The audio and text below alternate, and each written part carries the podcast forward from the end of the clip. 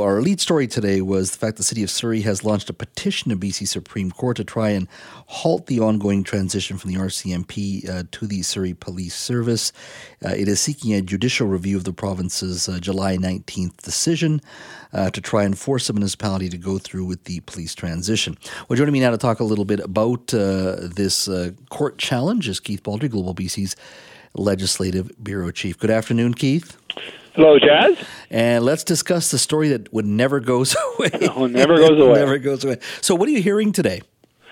Well, I've had, obviously heard Peter German, who's representing Surrey, give his explanation or his reasons for this, um, which aren't don't seem to be legal reasons, as more political reasons. That uh, this is an elected council and whose decision's been overturned wrongly, and that RCMP has been around Surrey for a long time, so it should be allowed to continue.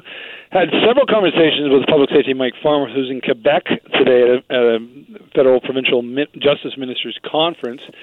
And I have to tell you, I mean, I've talked to Farnworth scores, dozens of times about this file. The notion that Surrey would go to court has certainly been expected all along. That was, you know, certainly a card they always were willing to play. But I remember asking Farnworth a year ago, have you got legal advice that says what you you could do under the act is sound and could withstand a Surrey court challenge. And he was adamant back then they have solid legal advice that the Police Act powers laid out for the minister are clear enough for him to make the decision that he made. And I get the sense he's almost, you know, not surprised by this, but kind of exasperated that this continues to be the story that doesn't go away. I think they view this as simply another delaying tactic from the Surrey Municipal Hall. And I couldn't help but feel that I could almost, even though we're on the telephone, I could almost see his eyeballs rolling back in his head, like, here we go again, as if, you know, this was not unexpected at all. Mm-hmm. So, what do you think is going to happen beyond the, you know, this moving to the courts? What do you expect from Mr. Farnworth or the government in regards to responding to this outside of court? Well, I don't think you're going to see any response other than perhaps a brief in front of a judge on a judicial review saying the, Surrey has no jurisdiction here. Uh, so there'll be that response in court. Um, but there's also going to be some changes to the Police Act that will be introduced uh, this week, either Monday or Tuesday. I'll be reporting those on Global tonight. And that goes to changes that affect not necessarily this particular dispute, although perhaps there will be a change on that. There is some rumblings there's going to be a specific measure brought in that you know we'll see what Surrey thinks about it. But also there's going to be several other changes. One is changing the police act to ensure that if any municipality were to do something like this again, a couple things. A minister will actually be uh, an, have an earlier involvement in this rather than late in the day. It'll be right at the beginning. The minister of the day, whoever it is, whether it's a different party, different government, will have access to information pertaining to any transition right at the beginning rather than late in the day and not conflicting information. It has to be, you know, information everyone agrees with. And also a provision, I'm not sure how this is going to be worded, to ensure that no municipality that embarks on a police transition will able to change its mind as Surrey did, which was the big complicating factor here. I mean, they went down a path and went down a path, went down a path, had an election, and suddenly reversed course. And I think the Police Act is going to be amended to ensure that something like that scenario is not repeated uh, in the days ahead. Because there are other municipalities, you know, they're going to be looking at transition yeah. to other police forces, either moving from RCMP to municipal or potentially moving from municipal to a regional. What, what I find interesting, I mean, what, these two examples you've given me, just I would call it the Surrey legislation. Quite frankly, I mean, the, the, the previous administration could have been a lot more transparent in regards to how this transition would work, what the potential costs. You're not going to know all the costs, but the potential costs in a much more open way.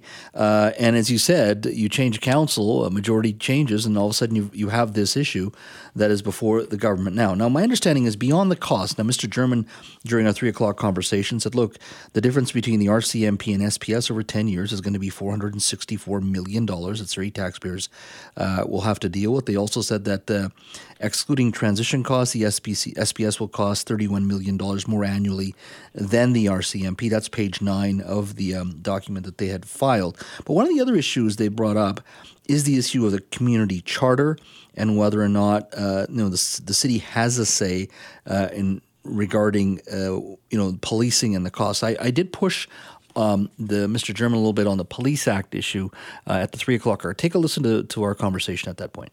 Does the Police Act not give final say to the Solicitor General and the provincial government? I mean, municipalities are creatures of the provincial government. I mean, through a stroke of a pen, not that it would happen, a city couldn't exist without the provincial government giving them the opportunity to exist. There are creatures of the provincial government. The Police Act, to my understanding, basically says the Solicitor General has the ultimate say. The government, provincial government, has the ultimate say in this. It, it doesn't matter whether or not what Ms. Uh, Locke and her colleagues ran on, and whether or not they oppose one policing service over another, it would almost be irrelevant. Ultimately, what the law says is the Police Act, which is the provincial government. Am I wrong here? Not that you're right or wrong. It, it is an issue for the court at this point, Jas. Um, that is really that goes to the the nexus of the uh, petition that was filed, the mm-hmm. jurisdiction of the province. Where does it begin and where does it end? And certainly the Police Act would be a relevant piece of legislation, but there may other may be other legislation as well that's relevant. And so, Keith, uh, that was uh, Peter German at three o'clock. So I was going through some of this. Uh, page ten of this document, uh, point fifty seven seven subsection two here. It says the provincial government must not assign responsibilities to municipalities unless there is a provision for resources required to fulfill the responsibility. So I think there's a focus on the community charter here. That I think is going to be their core issue well, legally. I'm not saying it's going to work. I'm just saying in the document here, it looks like they're focusing on the community charter and then the second issue, which is just the costs alone over 10 years. Well, first of all, on the cost, the numbers keep changing. So my rule of thumb is I don't believe anyone on the cost, the provincial government or Surrey they haven't shown any supporting documents to come up with, with without a question what the costs are going to be on either side. The government's never explained why they're giving 150 million and not 160 or 140. And the depending on what council you talk in, talk in Surrey, the numbers keep changing there as well. So I think the costs are kind of irrelevant. And I don't think a judge cares about that. It will perhaps turn on. It's going to turn on the law and the community charter and municipal rights versus um, provincial rights. What's interesting, this is not the only file that pits the province against municipalities, because of course you've got the provincial government now saying they're also about to bring in a law, either this week or next, that's going to change the zoning powers of municipalities and give the province more power to affect zoning changes within a municipality. So right now, the BC NDP government has served notice. It is willing to exert its provincial authority over municipalities on a number of levels. In Surrey's case, when it comes to policing, in other jurisdictions, when it comes to housing. And it may not stop there. And I know they've got a team of lawyers that, you know, dwarf anything Surrey's got that have been beavering away on this file of what ultimately has the power here, municipalities or the province. And the province has signaled it's very comfortable on, on at least two fronts that it has the power at the end of the day. And that's why I don't detect any panic over here. Our guest is Keith Baldrey, Global BC's Legislative Bureau Chief. We're talking about the City of Surrey launching a petition to BC Supreme Court to try and halt the ongoing transition from the RCMP to the Surrey Police Service. Please give me a call on the open line, 604 280 9898, star 9898 on your cell phone. Uh, let's go to our open line. Let's go to uh, Heather in Surrey. Hi there. Hi. What's on your mind? I, I think they should just get on with it. Every single delay is just going to cost more money crazy. Are you are you comfortable with the 400? I mean, this is, uh, and I know Keith doesn't believe the numbers, but uh, according to Peter German, it's 460 million dollars extra under the Surrey Police Service over 10 years. If even it's half that, you're comfortable with that as a Surrey resident?